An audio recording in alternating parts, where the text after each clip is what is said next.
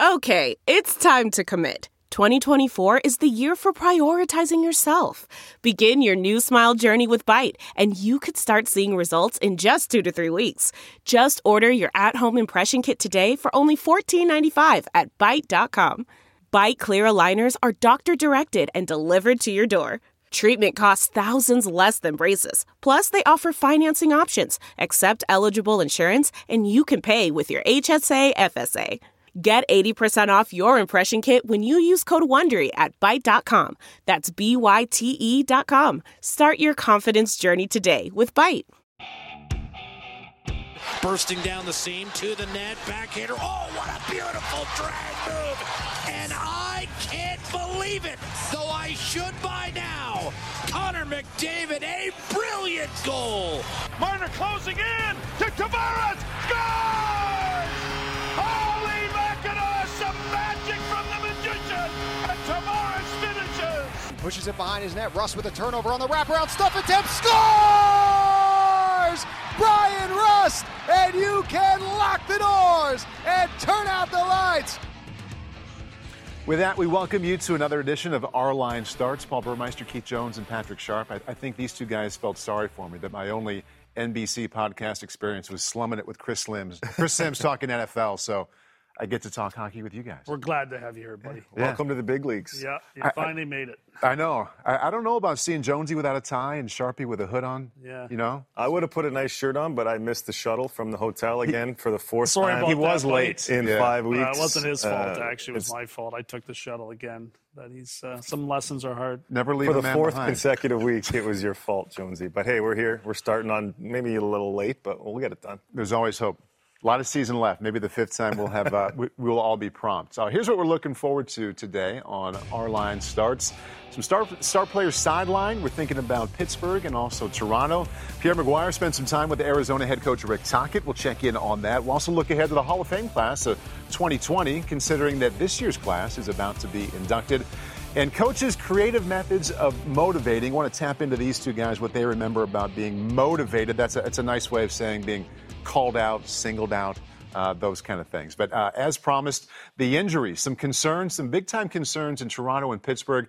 Let's begin in Toronto. Mitch Marner uh, is out. So let's get the exact uh, exact wording here. We'll miss at least the next four weeks with an ankle injury.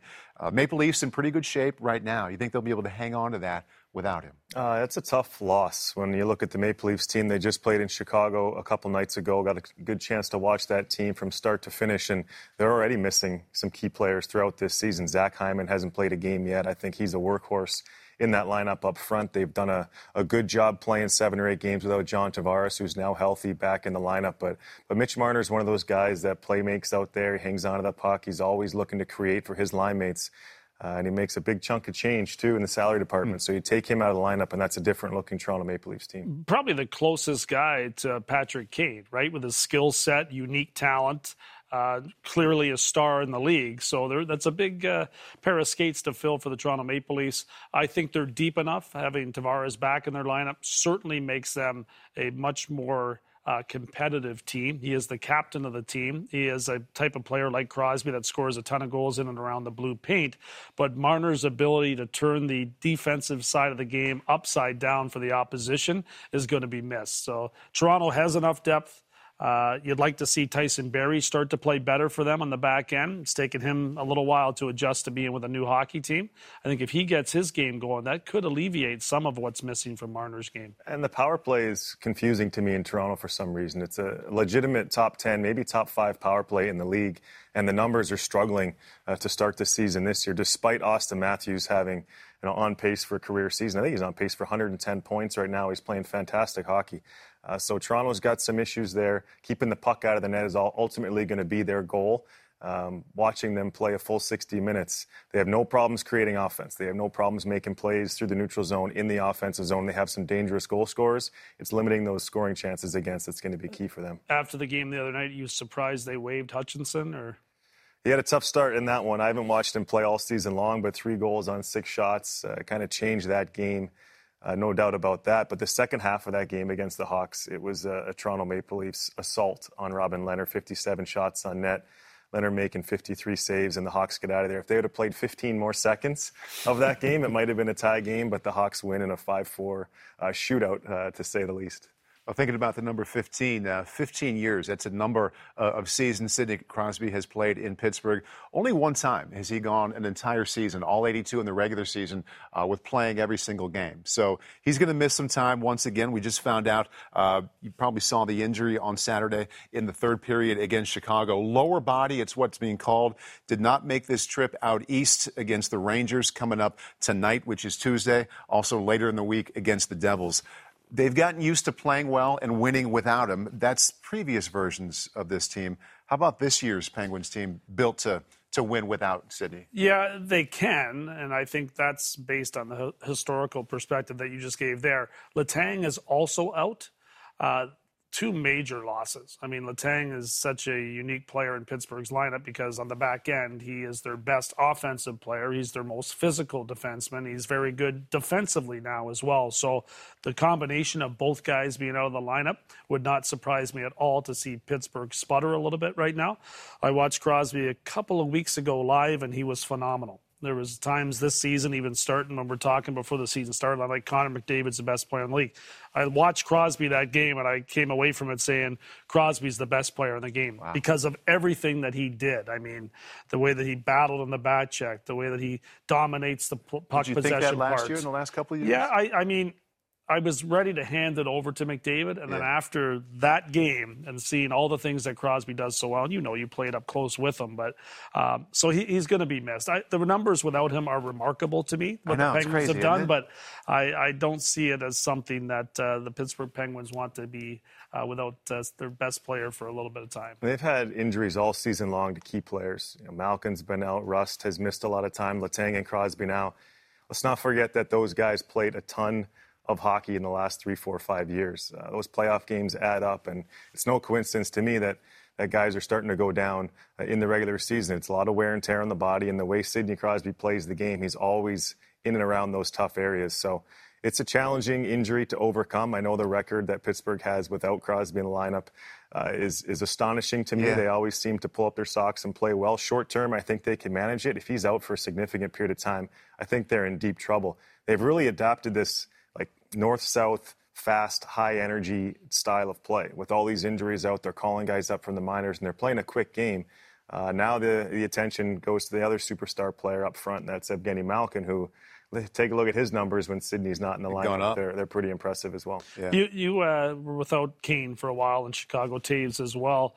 Uh, Talk about that from that perspective of being another player who's getting maybe some primetime minutes and a chance to really show what you can do. It was always exciting for uh, that first game that Kaner wasn't playing, because then all of a sudden you get a few more touches on the power play. The, the puck runs through you in different scenarios, but uh, you're out for three, four, five plus games without superstar players, and all of a sudden you're asking, when are these guys getting healthy and coming back? There's a reason why the puck goes through Patrick Kane, Sidney Crosby, Evgeny Malkin on the power play. That's who you want to have it. Uh, so I say any of these major injuries, it's a wake-up call to the rest of the team. Uh, you can sustain it for the short term, but you got to get these guys healthy for eighty-two games if you want to win. Short term is the key, isn't it? I, I can remember being in Colorado back in ninety-seven, the year after they had won the Cup, and we lost Sakic and Forsberg at the same time, and I'm thinking, this is not going to be pretty. And then we went on this run. Without those guys, I think we lost once in eight games when both players were out of the lineup, and it was different players picking up the slack. But we had a deep team, much like you guys had in Chicago, and also had the confidence of winning the Stanley Cup, the team that is, Uh, prior to that season. So there is something to be said about that. I think it plays into what's happening in Saint Louis right now mm. with Tarasenko yeah. out of the lineup. There are some guys that have experience, championship pedigree, and they're able to sustain a really high level of play for the short term. Not sure how long they will be able to sustain that. It, it's funny when you look at um, projecting future games with an injury, a guy out of the lineup, oh man, this is bad shape for that team. Uh, the same can kind of be said about a team that's sputtering through the regular season. All of a sudden, they play really bad one night in a winnable game. Now you look at their upcoming schedule. They got some really tough teams coming in. Oh, man, that's a recipe for disaster. I think the opposite happens. The team says, we better play a lot better than we have lately with this good team coming in. So it's a very similar situation to the injuries.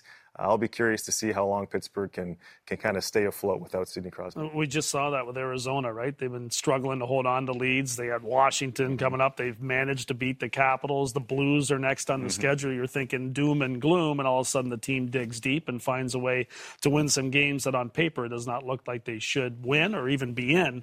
Uh, they, they managed to find a way to get the job done. Different kind of situation going on with Stars right now, um, I guess, uh, no pun intended, with, with the Dallas Stars and what happened after a recent loss. Uh, let's take a listen to uh, head coach Jim Montgomery and what he had to say. Uh, are you disappointed with the scoring of the top players right now? Very disappointed.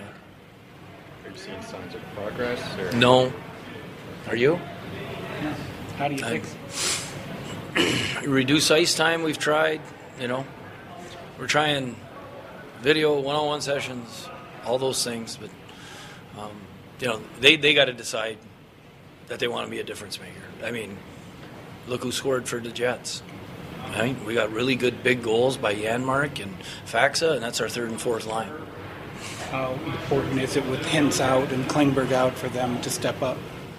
It's really important. You know, you need your number one center, you need your number one left winger to step up and do more. Is he in a good mood? How's it going for him that night? Huh? Wow. We've seen that before. Same situation last year, right? Exactly. And just to kind of go back a little bit, and he, he mentioned their positions, and you all know who he's talking about, Jamie Benn and Tyler Seguin. Uh, but what you just referenced, last year the team C E O in Dallas also called out the leadership. And, uh, you know, he used his own words and had his own mood with it, but it was a similar message. Is, is there a leadership problem in Dallas? Uh, it can be frustrating for a coach or general manager to watch uh, Jamie Benn and Tyler Seguin play, because there's times when you watch a Stars game and they're the best players in the National Hockey League. They're up and down the ice. They're making plays. They're competitive. They're hungry around the net. And the numbers that they put up speak for themselves. And then there's other times when you need a big win and you don't get that same production. And sometimes it looks like those two players are a little disinterested in what's going on in the game. Um, the fact that this is the second year in a row that they're being publicly called out is concerning to me. Mm-hmm. Uh, the good news for the Dallas Stars is that they've got a ton of young players coming up through the system that have, have kind of taken that next step in their development. Rope Hintz, we heard, is out of the lineup. John Klingberg's missed some time. Those are two guys that are, are taking that team over. Haskinen's another player. So, you know, I don't really know what to tell you about Ben and Seguin. I can see the frustration on that coach's face, Jim Montgomery. You can tell me more than, than the other guys in the studio can, because you, you were teammates with them yeah, for the, the latter part of your career in Dallas. The last thing I'll say is the fact that Jim Montgomery's going to the media and answering questions publicly right. like that tells me that this is this is the last option, and that they've tried other things, the one-on-one meetings, the mm-hmm. the video sessions. They're trying to motivate these players, and it hasn't seemed to work. You can go to the well so often, and then eventually you're going to dig so deep and down in that hole that it's going to backfire on your team too. So that's a that's a real fine line for a head coach. It was actually easier for him when the C E O did it. Right. Uh, and not having to do it himself. But you can be guaranteed that he's had numerous meetings with both players as okay. individuals before he's going to the media. If that's not the case, if he hasn't done that, then you could have a major problem. Star players, especially guys that wear letters on their jerseys, have a lot of pull in the locker room. And you have to be really careful on how far you push those guys, or they can not only take their own game, but everybody else with them. You better trust in the younger players that they are uh, capable of separating themselves from those star players. Yeah. So I would I would tell you that Jim Montgomery is taking a big risk here, and it the sounds like you're not a huge better. fan of it. Oh, I, I'm I'm not saying that he's yeah. wrong. Trust yeah. me, I'm not saying he's wrong. I'm telling you that he better hope that the players, those two players, take it the right way. And twice in a year, mm-hmm. their names out there. This is, as a player, that is not what you right. want. You you want to be. Uh, help to get your game to a higher level, the level that you're capable of playing. But there's times that it can really go the other way. And yeah. this is a real risky time right now for the Dallas Stars. Very interested to see what happens here. I wonder if the fact that it kind of worked last season had anything to do with, with doing it again the second time. But I'm with Jonesy. That's a, that's a fine line you're walking, calling out star players on the team. Um, I was never really the star player of a team the way Jamie Benn and Tyler Seguin were, but uh, I know I'd be a little concerned if the coach and the general manager and the team president kept using my name in the media to get motivated. I would be on uh, I would be on notice for sure. There is times, though, that teammates are seeing everything that they may be doing wrong that's on the ice, that's not what the coach is looking for, mm-hmm. where they're waiting for the coach to react as well. There's some kids, younger players in that locker room that may be looking for more responsibility. And maybe they're making every little play, doing everything properly, and then they're watching their star players play, and they're not doing what the team is supposed to be doing. So they could be at the point, and Jim Montgomery may have sensed that because he played the game. He's been around the game a long time, that it was his time to step up and mm-hmm. make sure that he held everybody accountable. But normally you do that within the locker room. Exactly. And that's the challenge. So I have to think that he's done it within the locker room. I would be shocked if he's just bringing it out to the media after a loss against a Jets team that has some star power up front that's producing right now. And, Sharp, yeah, I want to draw a parallel to, to you going from so many years in Chicago and being used to that locker room that won a lot at a high level, then going to Dallas and Uh, what you thought about that change with what Pavelski is doing. I mean, mm-hmm. he got used to a different culture that won at a high level. Now, how do you think he feels, number one, walking into a new situation, and what can he do to help? Yeah, it's a difficult situation. When you're with a team like a Joe Pavelski that you mentioned, who was with San Jose for such a long period of time and did so many of the details and little things to help that team win, uh, he was a big part of that locker room. Now you shift organizations, you walk into the Dallas Stars and you want to still be that same player uh, and have the same role within that locker room, but it's a completely different environment. It's not your team uh, just yet. I think Joe Pavelski is inching himself into that leadership role. Uh, there's no coincidence, in my opinion, that the team started winning games after that one and seven, one and eight start, when Pavelski started seeing some more ice time at the center ice position, started taking some bigger faceoffs. So uh, you want to walk, uh, you tread lightly. You don't want to come in there, kick the door down, and say, "Hey, I'm here to save the day." But uh, you you you observe, you see where you can help out, and you try to attack it that way. Yeah, and the door's open for him now too. After that, so then that may play into what Jim Montgomery was doing. Corey Perry is there also, mm-hmm. another guy that was, you know, a, a heart and soul type player for the Anaheim Ducks, important player in the Olympics and one of the true stars in the National Hockey League who produced at an extremely high level and is battling back from numerous injuries. So they do have those guys sitting there watching this as well. So it's it's really uh, something that I want to continue to focus on as we move along this season, because on paper, Dallas looks like they should be a very good team. Yeah. And for whatever reason, they have sputtered a couple of different uh, different times to start this season. Yeah, they can't seem to, to turn that corner. And I would just hope that Jim Montgomery is not just firing off at the end of a, an overtime loss to Winnipeg and just answering questions honestly. I hope there's a little more calculations that go into mm-hmm. this and try to motivating those guys, because uh, you call out your star players year after year, it, it could have a potential to backfire. All right, Hall of Fame class, the class of two thousand nineteen, being inducted this weekend. Six new members uh, in this year's class. Uh, congratulations to all of them. Let's take a big peek ahead to what could be coming next year in, in twenty twenty in that class. Some big names for first-year eligibles, including Jarome Iginla, Marian Hossa, and Shane Doan. Mm-hmm. Uh, any thoughts, uh, any one of those three guys come to mind as someone you would really like to see go in? All three guys were great players, great competitors. Um, Huge impact on every team that they played for. I, I know Marian Hossa probably better than all three of those guys, and he was a guy that you could rely on each and every night, not only just to score goals and provide offense, but to play that two hundred foot game. And as a winger, a European winger coming over to the National Hockey League, he was an extremely valuable defensive forward. Uh, one of those guys that should have been nominated for a Selke Trophy at numerous times in his career, probably was a little overlooked in the defensive Uh, category. He was great internationally, three Stanley Cups. For me, Marian Hossa is a no-brainer Hall of Fame player. I would say the same for Jarome Iginla and Shane Doan. Everything he means to the Arizona Coyotes, I don't know if his credentials have enough to get him in. That's, you know, that's my issue with the Hall of Fame, is what what is a Hall of Fame uh, career look like? Is it statistics? Is it what you meant to the organization? Is it team accomplishments? Is it everything rolled into one? Uh, N H L Hockey Hall of Fame is a diff- difficult one. And, and really, in my eyes, it's about being the best player at your position for a long time. And there's some interesting things that go into that criteria. Was Marian Hossa the best at his position while he was playing? Well, no, he wasn't. There's players that he played with on his own teams that were better as far as uh, – being superstars in the league. Hossa was a fabulous, I wouldn't call him a complimentary player, that would be an insult. Mm-hmm. He was an impact player on a nightly basis, but he had other players around him, and I'm not sure he's winning Stanley Cups if he's the guy that had to be out there at the forefront. That being said, his career was immaculate. he did nothing wrong. Mm-hmm. He did everything right and was there at the end and was a big reason why Chicago won cups, why Pittsburgh went to the finals when he was there, Detroit. I mean, he was involved in, uh, for a long period of time, Stanley Cup championship runs, mm-hmm. and some of them fell short, but he was a key contributor to those teams, and I think that's enough to get him in the Hall of Fame. You talk about guys like Claude Lemieux back in the day, and you and I were talking about before we came on the air. His numbers are remarkable when the playoffs came around. He had one hundred fifty-eight points in the playoffs. He won four Stanley Cups. He had nineteen game-winning goals wow. in the playoffs. And his name is never mentioned yeah. about getting into the Hall of Fame. And to me, he was a Hall of Fame talent when the games meant the most. And that's why that should matter I'm a lot. shocked. Yeah, I'm really surprised that his name doesn't get in there. Justin Williams, I'm not sure if he's officially retired yet. He'd be three years away before you can put him in the conversation. Playoff numbers are remarkable. Yeah. Regular season, don't jump off the page, and you're, you can make the argument that he wasn't the best player on his team. He had Kopitar when he was winning cups. I mean, there's other players that contributed to the team's success.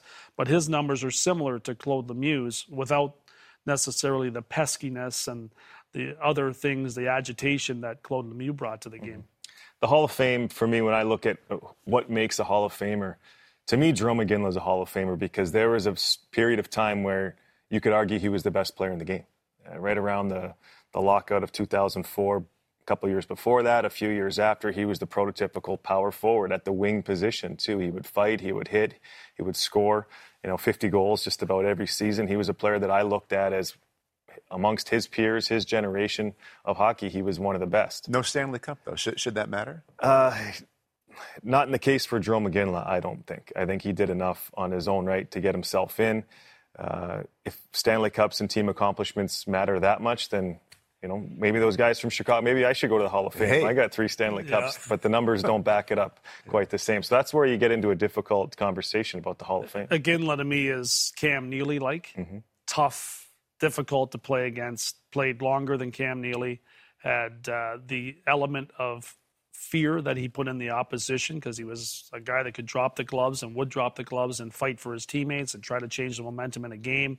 Uh, when the game was a little bit different than it is right now, Jarome Iginla was a true competitor that was very difficult to knock out of the game. So if you bought a ticket to watch the Calgary Flames play, you watched Jarome Iginla play.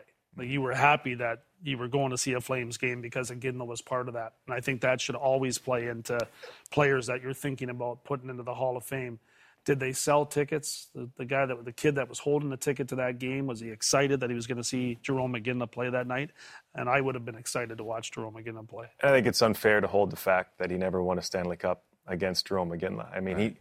He made an effort. He he left at the deadline a bunch of times. He chased that Stanley Cup towards the end of his career. He wasn't content in just staying uh, with one team his whole career. He wanted to win. He he made the effort to do it, uh, fell short, but that shouldn't uh, tarnish what I think is a Hall of Fame career. It's like if Marian Hossa stayed in Atlanta, he was not going to win a Stanley Cup. He won the Cups at the end of his career because he was a valuable commodity that every team that felt like they could win it wanted to have on, this, on their team. Mark Recchi, very similar, and, and his those are two guys that I would find to be comparables, Recchi and Marian Hossa, because Recchi did so much to, you know, get himself into the Hall of Fame because of the cups that he won, but the point production was there. He's got to be a Hall of Famer, oh, yeah, Mark for Recchi. Sure. There's yeah. no doubt yeah. about that, right? No it's just doubt. a matter of time, I yeah. would hope. Yeah, I think he might even be in there.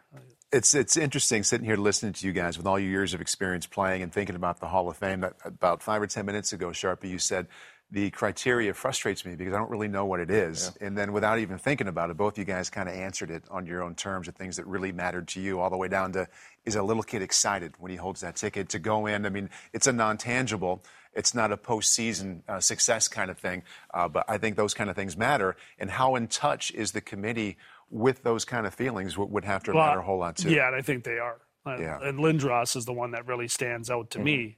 You had a ticket to watch the Philadelphia Flyers play. You're watching that game because Eric Lindros is playing. Or I stay home to listen to you to those Flyers. Yeah, games. that would be, that wouldn't be good. That's not that, that's not a. You'll sleep not well one that, that matters. Night.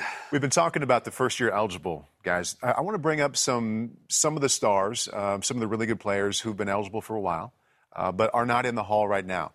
Let's begin uh, with Alexander Mogilny. What do you think? Yeah, I'd probably put him in. Scored enough goals throughout his career, was counted on in big playoff games at different points, played for a number of different teams. Uh, I re- my first thoughts of Mogilny are coming over with the Buffalo Sabres and just changing the game. He was just a different player. Uh, Jones, you can probably speak to a little better than I can because you played against Mogilny yeah. a lot in his career, but the speed, the skill, uh, he was just playing a different game when he came over from Russia. I like Alexander Mogilny. Unique talent and scored highlight reel goals. Mm-hmm. And if you were at a game watching Mogilny, there's a good chance he was going to bring you out of your seats. Yeah. And people are going to cheer for what Mogilny was capable of doing on the ice. He was Bure-like in the way that he scored goals. Um, he was a, an extremely intelligent player on the ice as well and uh, had an outstanding career. I would have no issue with Mogilny getting into the Hall of Fame. Is Rex in the Hall of Fame? I think he is. Yeah, he is. Okay, yeah. good. Yeah, I should have known is. that. Yeah, he walked. There was in. a while there when yeah. he wasn't getting in, and I thought, what does he yeah. need to do to get into this? Yeah, no, he's okay, he's good. in there. Here's another name to think about. And, Jonesy, let's start with you this time. Daniel Alfredsson.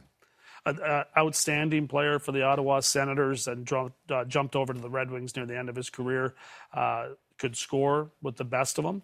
Was Marian Hossa-like in the way that he played the game at both ends of the ice. Extremely responsible player. Used in every situation. Um, I, I'm not one hundred percent sure that I would put Alfredsson in, but without having his numbers right mm-hmm. in front of me. What's I, the biggest reason you'd... I, I, it just doesn't jump off the mm-hmm. page to me as much mm-hmm. as some other other players that we mentioned there, but uh, as I say that, I'm, pro- I'm sure he's probably a shoo-in to get into the Hall of Fame, but for well, me, it wasn't something that just... Uh, made me think, man, he's he's got to get in. But maybe that style of play, too. I appreciated the style of play, like of a Jarome Iginla or yep. Shane Doan. Um, maybe I didn't appreciate that enough. Was Daniel Alfredsson a, like, household name, no-brainer superstar of his generation? I mean, he was an all-star multiple times. He was a great player for the Ottawa Senators. I'm not quite sure I'd put him in my Hall of Fame. You know, I, I... Yeah, four hundred forty-one goals is what I'm hearing, so... I mean, that's that's a good, it's a, a extremely good total, but we're not talking six hundred like right. Jarome Iginla. Exactly. So and that, that's what makes it hard with any sport here. You, you're talking about great players, mm-hmm. just to be even in the conversation. Mm-hmm. But did that great player take it to the next level? And it's uh, it, it can be really difficult, no matter what the sport is, right. with that kind of conversation. I heard of a guy named Jeremy Roenick. Yeah. Some people call him J R. I was waiting for that name to come we, up. We were just warming up. We were warming up with the previously eligible guys. Uh, so, obviously, he's not here tonight. One of the few nights that he isn't standing right there making us all laugh and uh, doing something silly. But J R is a Hall of Fame candidate. What do you think? I think he, sh- I think he should be in there now. I- I'm surprised it's taken this long. Uh, and I played against J R. He was an extremely difficult player to play against. You game plan to slow Jeremy Roenick down. Uh, he would run over you. He would fight you if he had to. He would fight the toughest guy on the team if he had to. And then he would score a highlight reel goal. He'd play with his teeth laying on the ice, his jaw broken. He did. Uh, he he went above and beyond the call of duty on the ice to make sure that his team had a chance to win. Mm-hmm. The the knock is he didn't win a Stanley Cup, but you can't knock him for it. Mm-hmm. I mean, I don't I don't think there's a I don't know there's there's more than a handful of players did all the things that J R did in order to help his team win and also entertain the fans. Yeah, right. I That's mean, the there's a one. value to entertainment, and he's got that. He was a league superstar on and off the ice for years. You see the highlights, the the clips of him dancing at center ice, always throwing pucks to the fans. Yeah, we see it every night now. Players stick handle, scoop up a puck and give it to a kid mm-hmm. in the front row of the glass. J R was doing that long before everybody in the league was. He's always had time for the media. He was a great soundbite, uh, represented the league well. I think J R is a Hall of Famer. He's an American player as well. I think he's always going to be in the conversation as on that, you know, if you put a best American-born hockey player team together, J R's on that team, no doubt about it. Mm-hmm. And I've seen that guy take some, take a beating in his career, Jeremy. Broken faces, broken jaws, uh, played the game tough, hard, and scored five hundred goals. And that's really the no, – no matter the sport, again, when you're talking about was a player great or was he outstanding enough to get in the Hall, the one thing that comes through with respect from the former players is the toughness. Mm-hmm. And if the toughness is there and the production is there, and the entertainment value, which may or, or may not matter, depending on who you talk to, is it just the Stanley Cup, lack thereof, that's keeping him out? No, I think what keeps him out is the entertainment part of it. I think he rubbed some people the wrong way. Mm. And I think because he was so flamboyant, because he went above and beyond, that some people may have interpreted that as J R is, wants mm. to be the show. And mm. that's, that's, listen, that's part of it with J R. Mm-hmm. But the most important part is he cared about every one of his teammates. He cared about the fans. He stops and talks to every fan. He continues to do right. that today. But there is some people that I think have gone above uh, their call of duty to keep him out of the Hall of Fame because he was because an attention-gravitating type mm. personality that uh, did a did a lot to enhance the game, but at the same time looked like, in some people's eyes, it was looking at trying to draw said, attention to himself. Me. I would imagine, though, and I've only known him the three, four years I've been doing this show with you guys. You guys have known him for decades uh, as a player and as a person, but I would imagine he hasn't changed too much. And to your point about maybe some attention grabbing, people perceiving it that way, but also nice to people, you couldn't walk anywhere in this studio or in this building with someone who bumped into J R that didn't like him. Yeah. He, he's nice to every single person. And at some point, that should matter when you're also a superstar. Sure it should. Yeah, absolutely. It, it, it should fly in the face for those who say, well, he was just looking for attention, because the people who know him would know that other side as well. Right? Yeah, Sharpie played with him. He knows. Yeah, he was uh, he was a superstar in the league when I was a twenty-year-old kid, and I still remember my stall was next to his Uh-oh. in the locker room. They're not the main locker room, but the, the dry stall locker room where you take off your, your street clothes and put on your, your Under Armour stuff. And any P G thirteen stories you can tell? He had about three stalls and half of mine in fan mail and uh, gifts and all that stuff. So he was uh, he was very active as a superstar player, and I just had to kind of lean up against the corner and get changed that way. Just but, stay out of his way, or... Uh, I stayed out of his way as much as I could. I stayed very quiet as a twenty-year-old kid. That Philadelphia team was loaded. We had Keith Jones in the broadcast booth. I don't think you were quite I, calling games I back saw you then, come but... and I left and quit. That's what happened. But yeah. you were around. We had a lot of star players there. I was just happy to be there. Kept my mouth shut. There you go. Good way for a young guy to be. Mark Recchi was there. Hall of Famer Mark Recchi. Sorry, go. Rex. I should have yeah. known he was in Hall of Fame. Yeah. That's yeah. my bad. We corrected that. Still a long way to go here, more to come, uh, including crazy coaching stories. But first, Pierre Maguire had a chance to sit down with Arizona Coyotes head coach Rick Tocchet. Great to be visiting with Rick Tocchet, head coach of the Arizona Coyotes. You've got a fascinating hockey story to tell. Nineteen, no, but listen, nineteen eighty-four was when you started in yep. this league. You've never been out of the league since. How you managed to persevere for all these years? Yeah, um, great league. Love it. Uh, love the uh, being part of any kind of team building, whether it's as a player, coach, or any capacity. Um, just uh, I just love competition. And uh, what other what other job do you want where uh, N H L hockey to be part of that competition? Speaking of competition, your first year, nineteen eighty-four, Mike Keenan is your coach in Philadelphia. Talk about Mike and how he's influenced you and about the team in particular in Philadelphia, because it was the old Philadelphia Flyer brand, wasn't it? Yeah, it was. Uh, instant family when you got there. Ed Snyder, it was a family atmosphere. I know as a young kid, you felt at home. You know, you, the transition, obviously as a young kid, it, it's hard to stay in the N H L, but they really made it comfortable for you off the ice.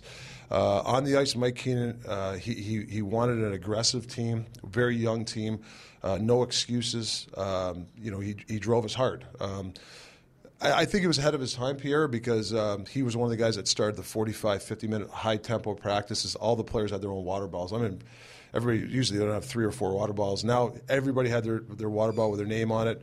Nutrition, he used to have a lot of team dinners. So he was ahead of his time in eighty-four for sure.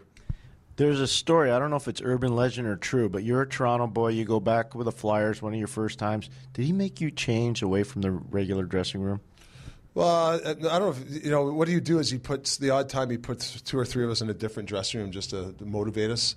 Um, the one story, he called me in the office, he had his my jersey in, in Hershey colors, uh, the Hershey Bears of the minor league team. He goes, if you don't have a good game tonight, your number and name is already over there. And I ended up getting a couple of fights that night and did my thing, and uh, I never got sent down. But, yeah, that, those were just his motivational things, and, um, you know, it, it helped me uh, down the road. I, I got to really give him a lot of credit for my career. You talk about fighting. Yeah. You were really good at it, but you could score goals too. When did you know as a kid, I'm going to have to do this in order to survive in the league? Yeah, probably my third year junior a little bit, was a pretty aggressive guy. And then, obviously, when you get to the Flyers, it was, it was not so much a badge of honor, just the way, you know, You started to be. I started to be more aggressive on the ice, and I'd get in fights. And then, you know, the, the organization didn't tell you to shy away from it because it gave me more room. Obviously, the, the the building, the spectrum, it gets you amped up. So a lot of those fights are just because of um, the moment, the, the intimidation, the, that building. Um, you know, nobody ever told me to fight. It was just, you know, it just gave me room, and then uh, and then you start scoring goals because of it. You had a lot of guys around you. Daryl Stanley was there. Dave Brown was there. But one of your good buddies, Craig Berube, yeah. was there. Can you talk about when you saw Craig hoist a cup last year in Saint Louis, what you were thinking? It felt unreal for him. You know, for I had I had uh, beers with them after we beat them seven to one. In, uh, I think it was at the end of December, January. They were in last place, and I remember that I was sitting with their coach staff, uh, uh, uh, man Ryan too. He's a buddy of mine. We sat. He wasn't really panicking. Uh, you know, all his coaches seven to one. Your last place. You're like, oh my God, what's going on here? He just said, I got to get these guys to believe in their roles. I remember he said that to me, and then next time I see it, you know. I mean, throughout the year, obviously, and then he's hoisting that cup, like you said. It's a special. He's a really good coach. He persevered. One of my favorite teammates of all time, like a real team guy, and that's the way Saint Louis played. You talk about teammates. You had two, Wayne Gretzky, Mario Lemieux, considered probably the two best players in the history of the game, along with Bobby Orr, John Beliveau, and other guys, but yeah. Obviously right at the top. Talk about your relationship with Mario first. Um, you know, Pierre, if you, if you look at both, you just said great, you know, generational, unreal players, but they're, they're better human beings. Just great guy. Mario Lemieux, probably the nicest guy I ever met. Uh, doesn't like the big entourage. He um, he has a, clu- a few close friends. He likes to golf. He's just a even-tempered, very generous guy. Wayne Gretzky, very generous guy. Looks after people. Never, you know, the stuff that they do behind the scenes. Like I'm, I'm not gonna tell you all the stuff that they do that goes unnoticed is, is unbelievable. So to me, just to be lucky to call them my friends, I'm a very blessed guy because those guys are great human beings. Who's a better golfer, Lemieux or Gretzky? Uh, Lemieux. Lemieux, I think, is a – he might be actually might be a two or three now. He's kind of lost a little bit on his side, but but uh, Wayne's pretty good too. You know, it's it's pretty good to have like a his, well partial son-in-law to be Dustin Johnson. So, but yeah, he's actually improved a lot. You coach with Wayne. What was he like as a coach? You know what? Very underrated bench coach. He was really good. He kind of reminded me a little bit of Scotty Bowman. I think Scotty Bowman's the best bench coach I ever played for and seen. Um, you know, when Wayne did it, his his uh, bench bench skills behind the bench were really good. Um, you know, I, I felt a lot of players would give him. Wayne didn't want players to get intimidated, but it's Wayne Gretzky, so he tried to humanize himself. Like he'd like to joke around with the players, but he had a lot of fun. Probably did his best job his first year. We didn't really have a great team. I think we were five hundred. Um, I thought we did, did a nice job there. Wayne was a, a big influence on me on coaching. When you were traded from Philadelphia to Pittsburgh, that's one of the most intense rivalries in all of sport. Forget hockey, all of sport, Pittsburgh versus Philly. How did you adjust to becoming a Penguin after all those years of animosity? It was easy. I got picked. I, actually, you picked me up at the airport. I got picked up at the airport. I remember talking to you, and uh, I looked at the lineup, and I'm like, you know, you're you're looking at Hall of Famers. You're looking at a, a star-studded lineup. I get a chance to play with Mario Lemieux, Kevin Stevens. Uh, no offense to Flyers because I bled orange and black, don't get me wrong, but once I hit that dressing room and uh, knew that these guys were my new teammates and I would do anything for them, uh, because I knew that was my chance to win a Stanley Cup when I looked around that locker room and saw the, the talent of players we had in that team. How did you persevere after you broke your jaw and come back in the ninety-two Stanley Cup run? Yeah, well, I mean, to be honest, I had a t- talk with Craig Patrick, and he said, you know, we can wire it shut and do all these things, but you're going to be out for a little bit. And I just looked at him, and I said, you know, Craig, this is my chance. You know, look at this lineup. Look at the team you have here. Um, you know, I just said, hey, listen, let's put that mask on or whatever and go for it. So, obviously, a uh, great choice for me because I get to win a Stanley Cup. You've won the Stanley Cup as a player. You've won it twice as a coach, an assistant coach to Mike Sullivan in Pittsburgh. How hard was it for you to leave Pittsburgh after the second cup? Really hard. Um, you know, it wasn't as clear-cut. Um, you know, Arizona obviously made it worth my while. I uh, had numerous talks with Mario. Jim Rutherford was great. Mike Sullivan. You know, probably my th- those coaching years probably learned more than I ever learned, being under Sully, that organization, which I love. Um, so it was really tough. It was tough, but I, you know, it, chance, you know, I don't know if I would have had another chance again, kick at the can, uh, to get to, to go to a team that was uh, – trying to find its own culture of some young players. So um, I took the job, and, you know, it's, it's been fun so far. How have you implemented the Rick Tocchet style of play in Arizona? You know, I, I you know, sometimes you got to look at your lineup and go from there, and I think we we definitely, when I first got it, I wanted to create identity. I didn't know what our identity was. It took us about a year, year and a half to who, where we are. Uh, we really defend the puck really well, and, uh, you know, we had some good, we have good goaltending. Our D were good. We had some young forwards who wanted to learn how to win.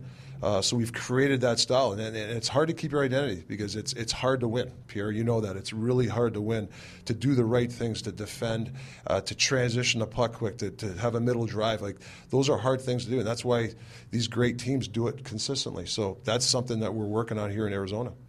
One of your first pet projects when you were coaching down in Tampa was Steven Stamkos. A lot of people didn't think he could play in the league at that time. You came up with a unique plan to get him uh, a comfortable situation in Tampa. Can you tell us what that was? Yeah, you know, I just looked at the schedule, and regardless how he was playing or what was going on in his, in, in, in the hockey life there, um, I was going to pick games he played. You know, whether he played two or three out of five or whatever. We got him in the gym. You know, he was, he was, he was an eighteen-year-old kid, skinny kid, and uh, worked in the gym. And then it just it seemed like when he played, he had more strength. He was scoring goals, and then obviously the next year, you know, I think he did end up scoring fifty goals. He was he was unreal. So my point to me was the development of a young kid. You can't be afraid to sit him out for the the right reasons. Uh, you know, you can't worry about the name. You can't worry about how high he was drafted. I think you got to worry about his development. Speaking of that, the relationship with Rick Tocchet and Phil Kessel, you couldn't be more different people. Why does it work? Well, Phil's a, you know, he's an interesting guy. He he, he does a lot of stuff with Rink that people don't understand. He's a very generous guy. He does un, like stuff that people don't know. Um, you know, Phil's Phil sees the game sometimes differently, and that's fine. You know, we might argue or disagree on something, but at the end of the day, you know, he respects who I am. I respect who he is. You know, um, you know, so. I think that's why the relationship has worked out, is because I understand him. Uh, yeah, there's going to be some differences, absolutely, and I th- but I think the respect factor is there.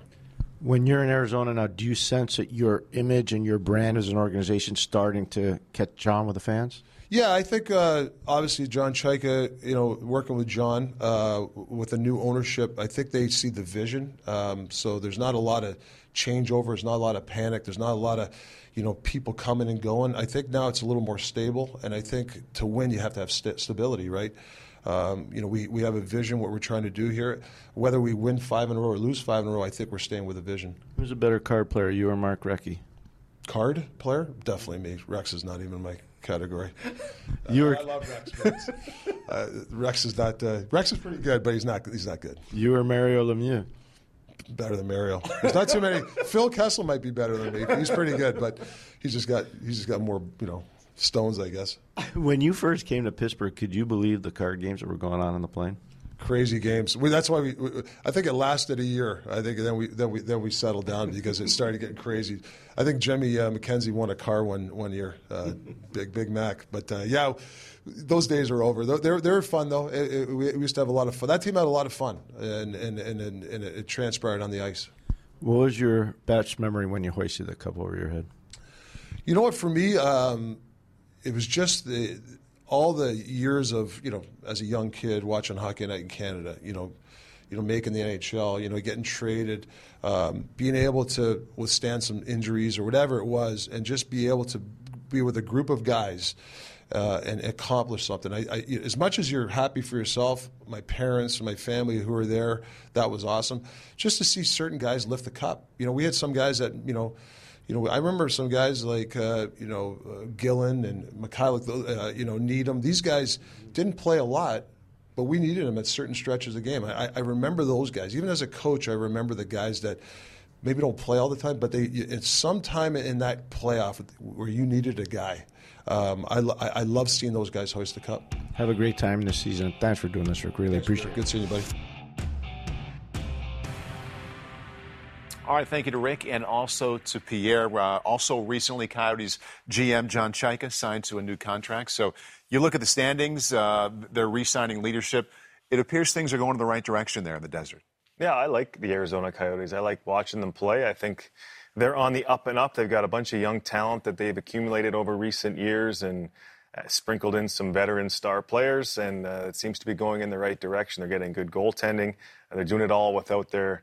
their best defensive defenseman in Nicholas Yarmulson, who got injured early in the season, and, and that's a huge hole to fill on the back end. And you look at all the pieces they have, the most important piece to me, and Jonesy knows him better than I do, is Rick Tocchet behind the bench. I think he's a coach that's been around not only as a player, has done it all on the ice, but now he's uh, he's got a pretty good resume behind the bench as well. He's got that team moving in the right direction. It reminds me a lot of what Rod Brindamore is doing in Carolina. I think they play a similar style. They fell a little bit short last year, but we're scaring a lot of teams down the stretch, winning some really important games and gaining valuable experience that I think they're using uh, to help uh, continue that process this year. I think Tocchet is a very good coach. I think he gets it. I think he understands the players, and I think that's important, but I think they've got a good team. I think they're fast. I think they're built for today's game. I think they've been blowing some leads lately because Jalmerson's not out there. Yeah. He is their best defensive defenseman, and uh, they've got some work to do to make up in, for his absence, but they're getting enough scoring, and they're producing at a high rate of speed, and that's the way they play the game, with a lot of speed. So I don't see them backing off. I don't know about you. No, every time I went to Arizona to play, I would leave with the same feeling, like, man, this would be a great place to play yeah. if the team was better. The right. team was bad for so long, but now that the team is actually winning some games and competing, looks like a playoff team to me, I wouldn't be shocked if star players uh, start choosing Arizona as a destination to go to. Yeah. Rick also uh, made a pretty good point, a story we've heard, but it's always a fun one to think about, when Mike Keenan uh, tried to motivate him, maybe did motivate him by saying, basically saying, your minor league jersey is ready with your number and name on it, sitting right over there. Uh, We're ready to send you anytime. Spark any kind of motivational stories or, or, or ways coaches try, try to get you to play better? I played for Jim Schoenfeld, and I know J R did as well, and he's got some great stories about Shoney. Shoney was a very tough man. He was a big guy. He was an intimidating guy, and uh, we I had some battles with him. I can remember one time with um, Sergey Gonchar was just up from the minors. I remember Shoney in the, in the locker room saying, Sergey, do you like uh, do you like seafood? And Sergey's like barely spoke English. He's like, what do you mean? He's like, uh, you'll be heading to Portland soon if you don't pick up your game. That was our minor league team. Uh, he had some great one-liners that he used within the locker room, and I had some great conversations with him that uh, we can laugh about now. But while they were happening, mm-hmm. uh, I'm sure I frustrated him an awful lot. Uh, one time after practice, he he loved the. the bag skate. He loved to skate the guys. And for those that don't know, a bag skate is the only, the reason that term is used is the pucks stay in the bag. They're not coming out. You're not touching a puck. You're not moving the puck. You're skating, and that's all you're doing, stop and starts. And it can be phys- uh, pretty physically demanding. So at the end of one of those, I was laying on the ice, and I was looking up at the seal and kind of doing like a snow angel, you know, just kind of like this. And he comes over, what's wrong with you now? You know, and I said, I'm, I'm exhausted. And he said, uh, oh, what? I go, yeah, I'm exhausted. Your, your practices are too hard. I'm telling you, he's going, okay, hold on, everybody in. Brings the whole team and all the players, right? Jonesy, we've been losing some games this time. He goes, Jonesy says it's getting a little tough. So he says, uh, we're going to take it easy the next few practices, right? So I'm like, yeah, good. That sounds great to me. We proceed to lose the next two games, and now we're playing in Tampa. It's an afternoon game at one o'clock in the afternoon. And I'm walking in the rink going, man, I gotta start, I gotta pick it up, right? So as soon as I get to the rink, I'm one of the first guys there. There he is waiting for me. He goes, hey, uh, son, step into my office. And like I said, he's an intimidating guy. So he sat on a chair across from me. I'm sitting right here, and he's looking at me, and he says, uh, you be me, and I'll be you. And I'm like, oh, this is not gonna go well. That's all I'm thinking. He goes, oh, I'm tired. My hands hurt. Uh, I can't move out there. I'm, I'm slumping. And I'm like, so he does his whole spiel. And then Shoney, one of his uh, traits was he'd, he would uh, he'd stand up and give you that fist, right? He wasn't. He was way ahead of his time yeah. from the germ thing, you know. This is before people were doing the fist bump. So anyway, he would stand up. So I stood up after he just absolutely verbally assaulted me using what he pretended was my voice. And uh, so I got up. I said, don't worry about it, son. You'll come out of it like this, and give him the big fist bump. He goes, get the out of here. I thought he'd appreciate that. Oh, no, no? It's funny. We can laugh now, but we had uh, we had some good That's battles. Good solid yeah. role-playing right there. Oh, yeah. Way to go. Yeah. Coaches that had to motivate me the most were Uh, working for the same team. My rookie year in Philadelphia, Ken Hitchcock was the head coach of the Flyers, and I spent – two, three years in the minor league system with John Stevens and the Philadelphia Phantoms. And uh, I still owe John Stevens a great deal to helping me become not an, only an American League All-Star, but an N H L player. He turned me into an N H L player. Uh, and it wasn't easy. He was very hard on me every day. And I was probably an easy target, fresh out of college, twenty years old. I'd show up to the rink a minute before I was supposed to, you know, right out of bed, no breakfast, hair, mess, clothes, wearing pajamas the night before. Uh, I missed the weigh-in a few times. He used to have me weigh in and then report to his office and tell him what the number was. We had video sessions, one-on-one. It was a tough uh, couple years playing for John Stevens, and I felt like he didn't like me at all. And In a playoff series, we were up three games to zero against the Chicago Wolves in the championship uh, of the minor minor hockey league, American Hockey League Championship, the final series, about to win the whole thing in game four. And after pregame skate, I got into my car, and there was a, a like a, a note, like a thank you note, on my steering wheel of my car. And it was Johnny had got into my car while we were out in practice, or the trainers did. I don't know how it got in there. And I'll save you the details of what it said, but it was basically Johnny, I'll paraphrase, saying, I was so hard on you for a reason. Um, and it's incredible the strides you've made as a player, as a hockey player, and, and as a person off the ice, and, and now you're going to be a champion because of it. And yeah. I went into that game four with two goals and an assist, and we won the championship, and I never played harder before in my life. That's so awesome. So John that's, a, that's a great story. Two questions. Yeah. Do, do you still have the note? I do have it. Yeah. Do, you, do you lock your car now? It was locked. I think the trainers got my keys, but I have that note. I carried it around with me. Uh, basically my whole career. Yeah. Mm-hmm. I never had a coach do that to me. I had Shoney tell me, you've been traded. And he, was, and he smiled when he said it to me, so that was about the best thing I ever had. I think he lied to us. He said he used to come to the rink with, the, with his hair all messed up. Nah, I believe the no breakfast part. For him. It's not I don't possible. Know. I don't know. I think he just couldn't try to slide that one he in He looks there. Like that when he rolls out of bed. Yeah, that's right. right. Looks like that when he shows up late to the podcast, right? Yeah, again. Guys, that was good. Fun hanging out with you. I, I, I want to share one thing, one final note before we sign off, thinking about Dallas once again. During the taping of, of this podcast, Jim Montgomery did tell the media he was emotional after the loss, and that prompted those comments about Jamie Benn and Tyler Seguin. Montgomery also added he apologized to the team as well for what he said about his two stars. Regardless, a situation to follow going forward in Dallas. And before he said that, you guys both said, you got to be careful when you call up stars like that. Listen and, to the podcast. Right? Find out. This should have come out Jim. Earlier, right? A little late, buddy. Maybe uh, maybe we'll have one extra member of the audience, uh, a head coach. We shall see. That's it for this episode of Our Line Starts. Remember, a new episode will drop every Wednesday. Subscribe for automatic downloads wherever you get your podcasts, and we hope you spend time with us next time.